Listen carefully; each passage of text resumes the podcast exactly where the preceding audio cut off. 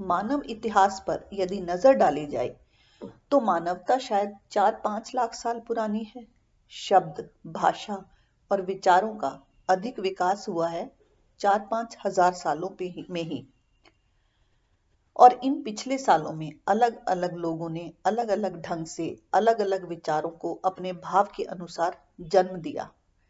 अब हमारे पास निजता के बारे में, व्यवहारिकता के बारे में सामाजिकता के बारे में, आध्यात्मिकता के बारे में, जीवन के परम उद्देश्यों के बारे में हज़ारों लाखों विचारों का, विचारधाराओं का भयानक संग्रह हो गया है।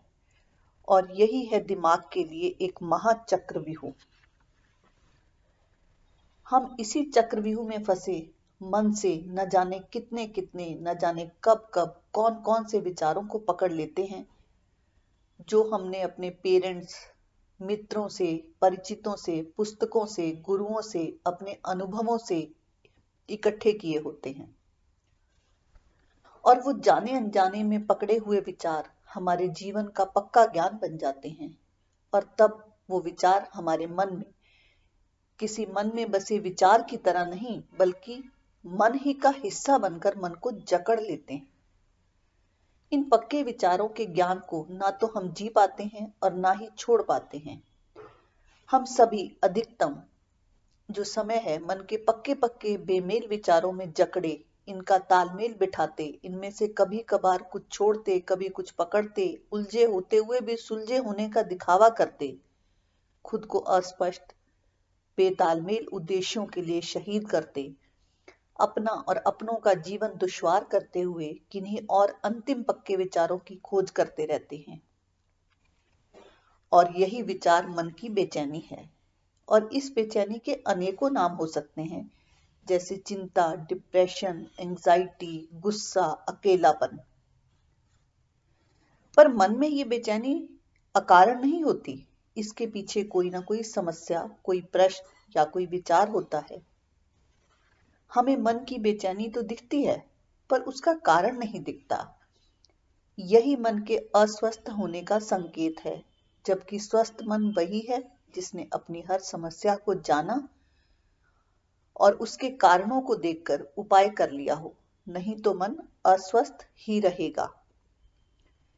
विचारों की ये जकड़न, विचारों की ये उलझन, विचारों के ये बेतालमेल की समस्या यदि हमें दिख जाए तो इसका एकमात्र उपाय यही है कि मन की समस्याओं के मामले में विचारों को तरल कर लिया जाए।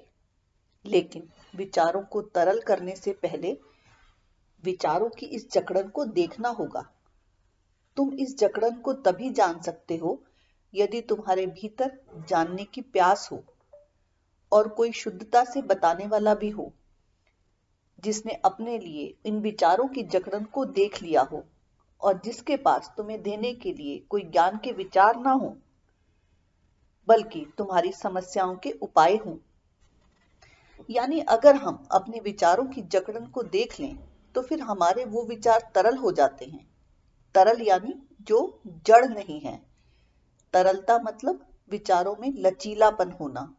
इसीलिए विचारों के आधार पर जीवन जीने के लिए यदि ये ज्ञान तरल है तो जीना आसान हो जाता है और यदि ये ज्ञान जकड़न है तो जीना मुश्किल हो जाता है।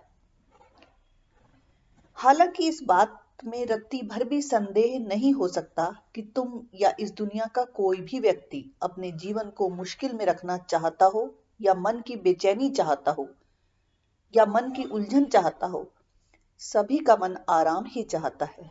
लेकिन चाहने मात्र से मन की बेचैनी का उपाय संभव नहीं है।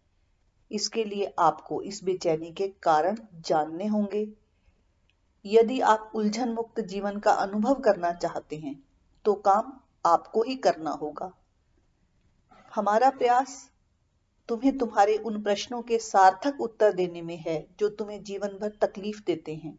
पर यह तभी संभव है, यदि तुम हमारे बताए गए तरीके से काम करते हो। पूरी ईमानदारी से हमारे निर्देशानुसार काम करने से तुम्हारे द्वारा पूछे गए प्रश्न गिरते चले जाते हैं।